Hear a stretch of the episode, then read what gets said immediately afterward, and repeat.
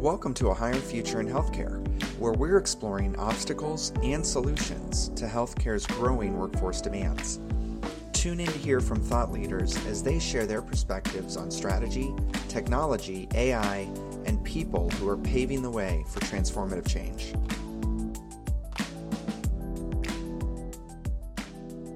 It, this would be an interesting conversation to have because I mean, Dave, kind of, you know, former admin, uh, across many organizations. Michael, with what you're doing, you know, with the rural clinics and things, you know, I imagine maybe this probably comes up quite a bit as you guys grow. I mean, my view was, Michael, you know, your background, HR and and so on, will be this will kind of be you kind of being the the thought technical expert on all the challenges, not just in rural, by the way, UB. I mean, this is as big of an issue in an academic center in downtown, you know, any downtown urban area, health center as it is in rural. So, yeah. and I could just kind of add some color commentary from a general executive viewpoint, whatever. But this is much more in your sweet spot, recruitment, all the challenges there right now.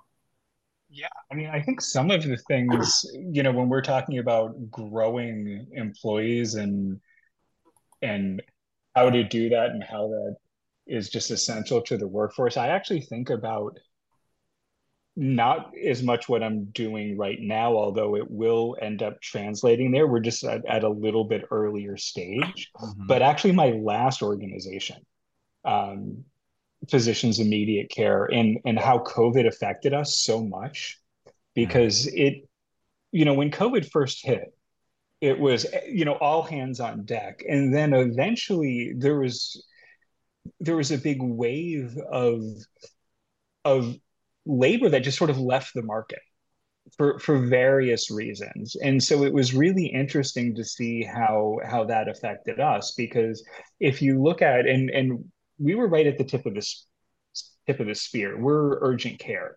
So you know we're we're seeing more patients than you could imagine. And for us it's the, the position that we were really losing was our our rad techs, those who were shooting X-rays, and extremely important to see what was going on, doing all these chest mm-hmm. X-rays and everything. But yeah. they had an opportunity to go back and go into the hospitals and become CT techs and MR techs and you know and and the like. And I don't ha- I didn't have that growth opportunity for them. So interestingly, what I did is I pushed my team, and I had a really large training team, to dig in more and to be able to create learning opportunities to train medical assistants and create them into actually rad techs, limited ah. rad techs. We ah. turned that into actually a DE and I program without labeling it as one right but right. to but but to turn someone who was making you know $20 an hour $18 an hour into someone who was making $85000 an hour so that was really how we did a lot of our training wow internally solving our yeah. own problems um, and and the community's problems at the same time yeah you think about you know the we, we've all overheard the last six 12 months this whole issue of you know virtual work and no one's returning to the workplace in, in general industry, right? In the general community, and that maybe COVID accelerated what was going to happen anyway, or maybe it didn't, but it, it recalibrated the world, you know, as we know it. No one's going to ever go back to a five day work week in a cubicle in an office anymore. So what's the what's the caregiver healthcare caregiver analogy for that? Did co you know did covid mm-hmm. like what you're getting at michael did covid accelerate what was possibly going to happen for caregivers in a traditional model that they were already burning out anyway they were already dissatisfied things were going to change but it just all accelerated and now we have to figure out how do we adjust the caregiver work life model nurses rad te- radiology techs like you're saying or or anybody mm-hmm. you know what's the what's their new world what's the world going to be how do we figure that out how do you know and, and so on right because that's what that's what the bankers are figuring out or all these other industries right now where people don't want to return to a 9 to 5 cubicle monday through friday anymore right? Right. And and I think the first wave that we saw was how much how much can we move to telehealth? Sure. How, how much do I not actually need to see a patient in you know in the office at all? And i can i can just do it through you know through zoom or or, or whatever. And i think pretty quickly we learned that that doesn't work. It, it, it doesn't work for you know for a lot of things. It's fine for some. And for some it's it's you know that that just isn't uh you know it, it's too impersonal. Um right and you know there the, the physical touch is just necessary within healthcare. Yeah. Uh, but how do we find then how do we retain and how do we recruit workers staff who are of the mindset they don't want to go into a clinic for a 10 hour shift and have this grind of you know patients in the waiting room, waiting to be roomed, waiting then to be seen, waiting to be discharged, and do that for a 30 year career. And they watched how taxing and burdensome that is to other peers or their older, the older generation, whatever it might be.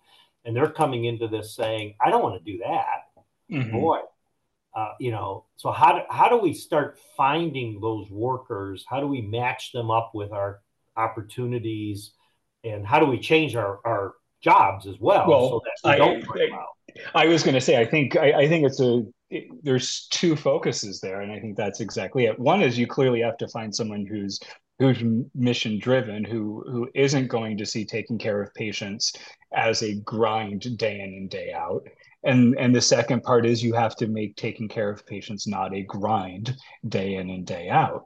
Right. Um, and part of that, you know, if you're on the primary care side, is you know a patient visit is not a 10 minute patient visit.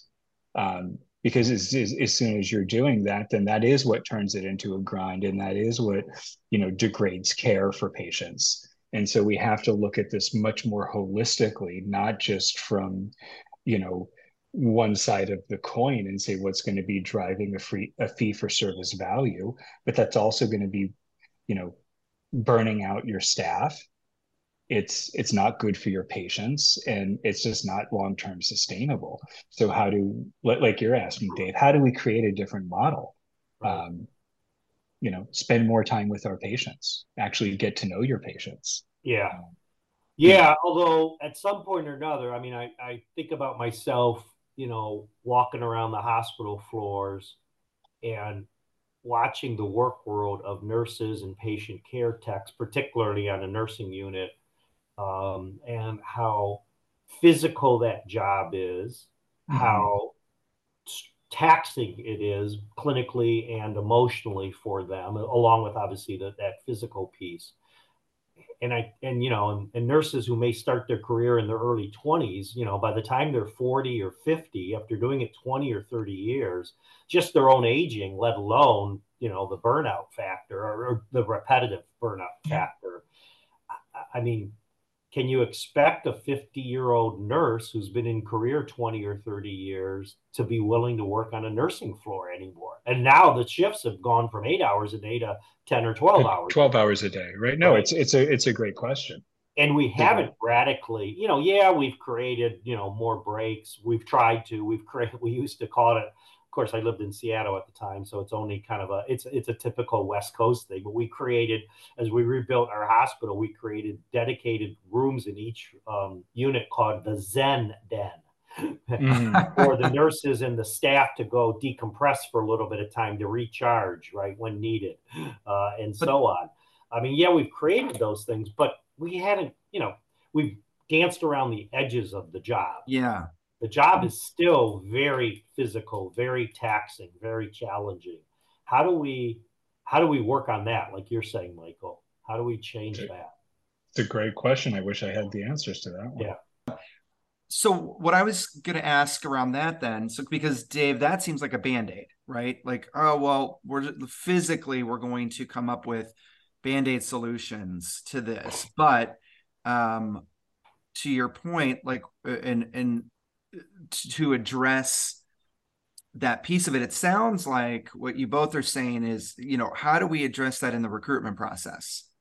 Um, how do we, and is any of this happening now where we're thinking, you know, let's say someone's coming in as a nurse and they're 25 years old, and yeah, they're going to be here till they're 50 plus. Is that even, do we even think about that in the recruitment process? That, that, that, that fact, uh, or is that something now that's becoming part of the thought process because of COVID? I, I think Dave was saying that's not that's not even uh, sustainable. Well, but I mean, what I'm asking is like to think ahead and to say, because yeah, totally, it's a, it's a it's, it's a young kid's job. Yeah, yeah, yeah, yeah. Well, but I think we, so. Are we thinking about go, that from the beginning? Is what yeah. I'm asking. You know, like like okay, they're coming in as a young kid, but now for this person, are we even thinking ahead to when they're 50 and they can't do this young kid's job anymore right what's next for them how do we build in a journey because uh, exactly. we're talking about reskilling and cross That's yeah, you be right. that's where I would go. It's I right. think the macro viewpoint is how do you build a career track yeah. so that when someone joins as a young clinician, nurses, PCT, whatever the role, my patient care tech, whatever the role right. is, that there there's a recognition that you know not only are their interests going to change over time uh, due to the repetitiveness nature of it, but also even the physicality of their work. And how do you build a career track so that if you can recruit a nurse at 25 years old out of you know whatever training program, and you and they want to retire Correct. with you at 60 years old, that it's not all going to be four 12 hour shifts yeah. a week on a nursing floor. That correct. You know, the beginning of it may be like that, right? And then at some point it's going to evolve to have other types of intellectual challenges other than just the physical nature of nursing. And then right. maybe there's care management or utilization review right, right. or clinical quality or all the different other roles.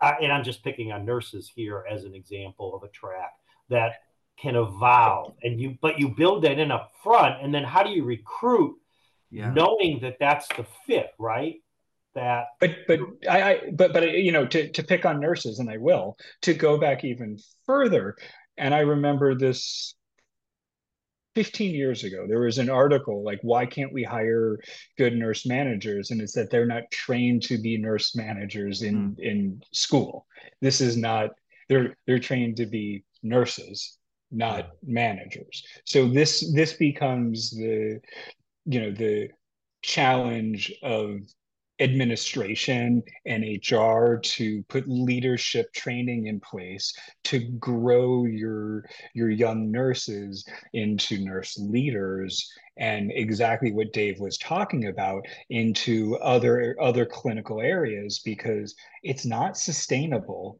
to work a 12 hour shift and to move patients around when you're in your 50s. This is, you know, I'm in my 50s and and you know, I get out of bed and go, ugh, you know, and, and, and, and, I'm not getting someone else out of bed. I'm just getting myself yeah. out of bed. Yeah, wait, so, wait, by know, the way, Michael, wait till you turn 60.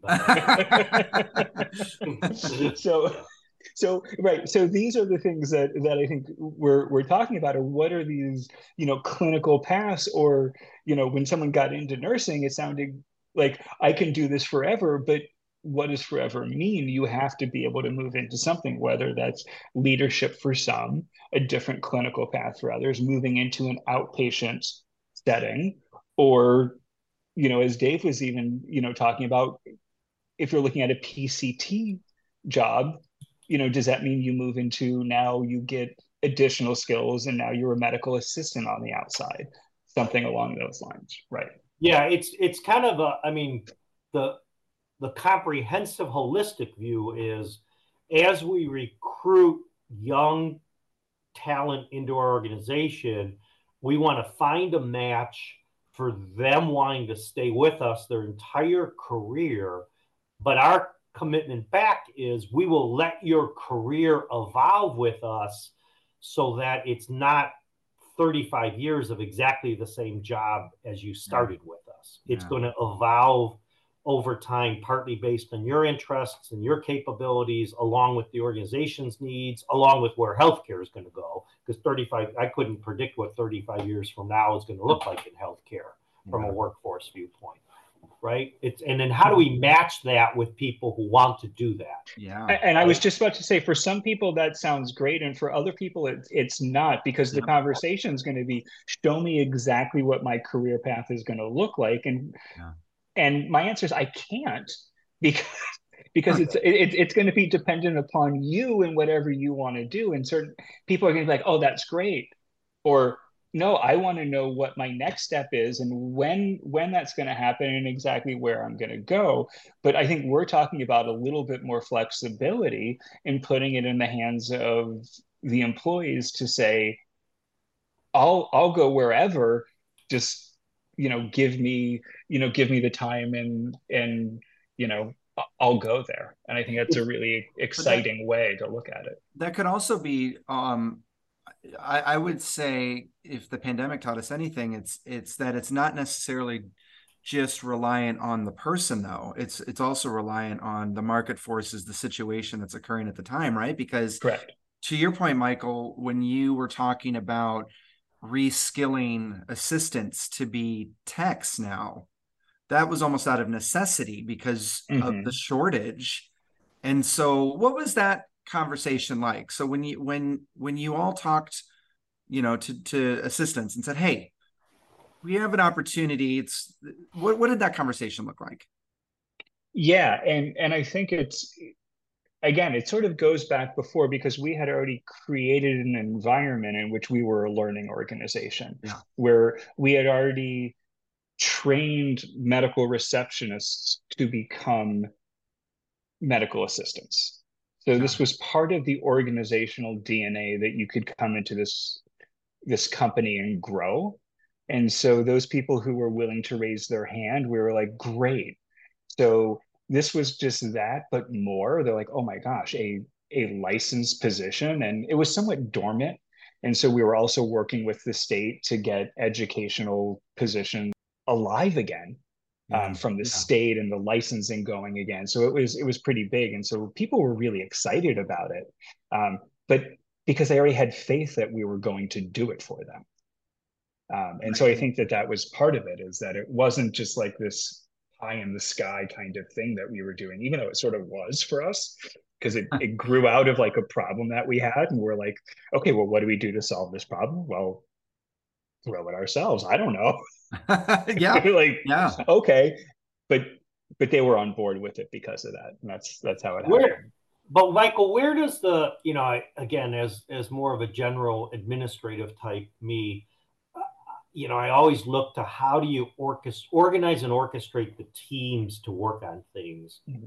and I so the challenge is to you is this an HR function or is it the clinical manager's function of the area? and how do you how, who who takes lead? Who drives it? How do you do it as an organization? Because you need to do it in scale yeah. not in any one particular area. And and i think that was what was great about our last organization was how in alignment we were. Because um, there were really three entities that were driving this and it was the clinical clinical operations training was sort of that mediator and then HR. So um, training reported to me, and we were all sort of you know sitting in the room and saying, "How do we do this?" They had the problem, and I see my role as as HR is to say, "How can I how can I drive outcomes from my seat being HR?" And part of that is I have this big training department and I can leverage those resources to make this happen. Mm-hmm. And so it was like we're all just we're all just going to be you know pushing to the same goal here. Very very simple. Right. But yes, they were. I mean, ultimately, this is not an HR initiative at all. This is this is an operational initiative that HR was 100% behind because we understood yeah. what it took from training. Yeah, that's that's I, I mean that's where I, my mind was going too. That ultimately you need the manager whatever the right title is but the person who is the leader over an operating unit the X-ray department, the you know eighth floor ortho nursing yes. department, the um, ER, the you know pick your favorite department, Cl- and, I, and I'm leaning on clinical ones. You need that the the leader of that area to recognize their ecosystem is changing and evolving, and they've got to adjust. Right but you don't want them to invent the way they do it themselves. They won't necessarily right. know how to, and I don't mean Correct. in any disparaging way, but that's right. not yeah. what they're right. And they need someone to provide them technical, kind of a horizontal and a vertical, right? They run the vertical, mm-hmm. but who's running the horizontal of that function to equip them with the tools, technology and otherwise, so intellectual and otherwise, frankly, so that they can be better at running their vertical and not have to invent it themselves. Right. right? How do you do it, that? And is that HR's job and training's job? You know, but then they deploy it. I, it's it'd be interesting to understand that. And, yeah. secondarily to that, to add to that, uh, part B, what are specifically some of the tools and technology that you've seen, heard about, or used that that made that successful? Yeah, I think honestly, from a technology standpoint, um, we were not. This was not really a technology push as as much as it, you know, as much as anything else, because this was there was a lot of classroom learning. Like mm. just because you had to sit for an exam, it wasn't something that you could just roll out a technology and do a lot of online learning. You had to be sitting you know in front of an x-ray machine and you know sure, taking sure. x-rays so um, but i think what really made it work was sort of what i was talking about before and that is that alignment you know a lot of project planning but making sure everyone was on the same page um, our training team our training team grew out of the clinic operations itself hmm. and so because they understood what it was like to work in the clinics, they had the street cred right away. And so they could actually, in addition to Dave, what you were talking about of sort of the the manager drafting the people and and and getting them on board, the the training team itself was able to do that as well and sort of tap someone and say, "Hey, I think you'd be great for this." Right. Uh, and and so it was very much of a of a cohesive approach to it. Um, and so I think that also allowed people who may have been a little tentative to take the leap and say, you know, I, I feel like there's a lot of a, a lot of safety around me to do this because my manager is saying it, my my trainer is saying to do this. You know, HR came up and said, hey we got you. I think this would be something great for you. And and and that allowed people to to go ahead and do it. And that was amazing for us. Yeah. Just think if you had in addition how how do you again do that in scale? Do you what type of information do you need to know about your workforce yeah. so that you know who to tap and who well, likely I, is going to be successful at it or not successful at it or interested to begin with or not, you know, that type of so, thing. So interestingly, we were doing this at scale. We were doing this across 60 clinics. Yeah. Wow. Oh, wow. So, yeah, I, ironically, the one thing I didn't have, I, I wish I did, was a better a, a, better pulse on my employee population. I, uh, you know, I use some great tools on the hiring side, yeah. Um, and on the management side. I am a I'm a big fan of predictive index, so we use that for hiring and for management. Yeah. Um, I didn't have a tool on the sort of HRIS side that would give me predictive analytics on my employee population, but this is where I would default because I had a great HR team in the field. Yeah. So that would that that would balance that out, but I didn't have a you know like a great HR dashboard, electronic dashboard that I could pull up that would say like, oh, you know, clinic, you know, 102 is on fire or something like that. So, so how did I, I guess to put a fine point on on that conversation around recruiting? How did what you all were doing impact your recruiting efforts? Like, what what did it do to inform? And maybe Dave, this is more of what you're getting at, but what how did it inform that recruiting process specifically? And and did it change anything for you and your hr team? Yeah definitely. So I, I think with our recruiting particularly with predictive index it you know we identified job specific profiles and our retention was double what the industry standard was when we really honed our our recruiting Mm-hmm. Um, and so I was there for about five years. And so, you know, I had a really good run of being able to see that that change over that time period. And so being able to identify, and this bringing it really sort of full circle to where where we started, those people who are mission driven, um, and say this is where i want to work this is this is the industry in which i want to work and being able to create that environment in which it doesn't feel like you're just being beaten up day in and day out, where you can throw other kinds of activities into their job. And that's what we tried to do. So, hmm. um, but hiring better at that front end was was clearly key. You know, or right. again, the retention and turnover double, you know, double the retention, half the turnover of of what our our industry was was was the key there. Hmm. Yeah, it just seems like the more you know about your team and the earlier on you know it the you know the more the more comprehensive you can be about fitting you know your analytics side michael what you were getting at right how do you then mm-hmm. start matching with people what their needs and development's going to be their careers are going to evolve to where they want to take risk where they don't want to take risk mutually back to the organization the same thing right Exactly. Yeah. Well, I think uh, this is this is we almost laid out a playbook almost uh, for how to approach this, and I I I think yeah. it's it's a great um, spot to sort of maybe end this conversation, but I want to continue it in a follow up blog talking about sort of the future of healthcare workforce development. You know what?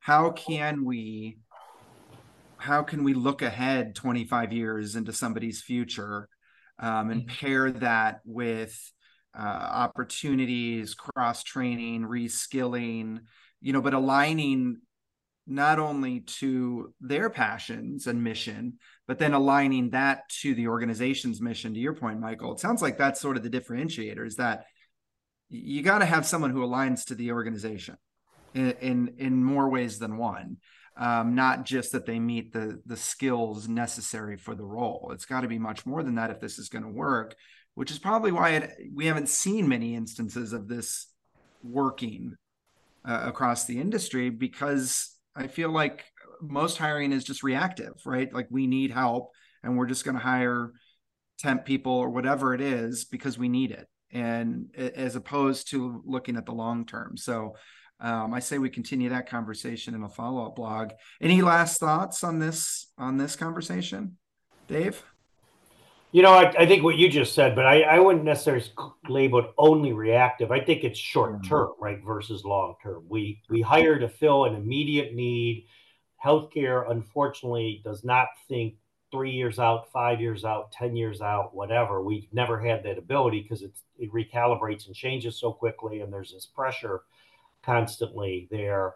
And, you know, at some point or another, that's such a disadvantage compared to thinking more longer term and matching mm-hmm. individuals with organizations where they can have your whole, you know, have our, our billboard on the freeway shouldn't be, you know, come work for us as a nurse and you'll make, you know, you'll, we'll give you an extra day off a month. It should be right. come work for, spend your whole career with us we will look out we will help you navigate your whole career we will find we we want you to be a fit for our organization forever yeah. right so to speak right how do you think that way longitudinally not just transactionally yeah absolutely right? I don't know, Michael. Now that's again a, a, non-HR guy who always gets to tamper in the HR world. What do you, what do you really think about it? Yeah, no, I think um, it's funny because in I made a decision to leave health systems a while ago. And the last two companies that I've worked at, ironically, one of them being PE backed, this one being VC backed. Um, so you'd think that the focus may even be more on fill the positions, get the get the numbers, let's see the results. In those two organizations, the focus has been more on quality of hire, fit with mission, than in any of the hospitals that I've ever worked in. Hmm. So I don't know if that's ironic hmm. or if that's just a a true shift and and i think even more so in the organization i'm with now because we're we're value based care and so it is very much so. And and you know i'm i don't really do much recruitment unless we're talking about our our physicians and physician leaders. And there the conversations are if you're not a fit you could be the best provider in the world. But if you're looking for a fee for service kind of environment, um, I this is not going to be the role for you. So um, I'm hoping that that is, you know, a bellwether that that's where we're moving, um, and that it's not just that I, it's those two organizations, but it's that those are more recent. Right. Yeah. Yeah. Great point. I hope you're right. Yeah, exactly. Well, gentlemen, thank you very much for the conversation. This was awesome. look for more conversations like this um, with our team. And as always, thank you all for listening. Check you later. Take care. A Higher Future in Healthcare is a production of IIA Healthcare, a healthcare technology company and creators of Interview IA, an interview platform for healthcare organizations to streamline their interview processes to deliver unparalleled candidate experiences and to create a true competitive advantage for delivering quality care. Learn more at www.iiahealthcare.com.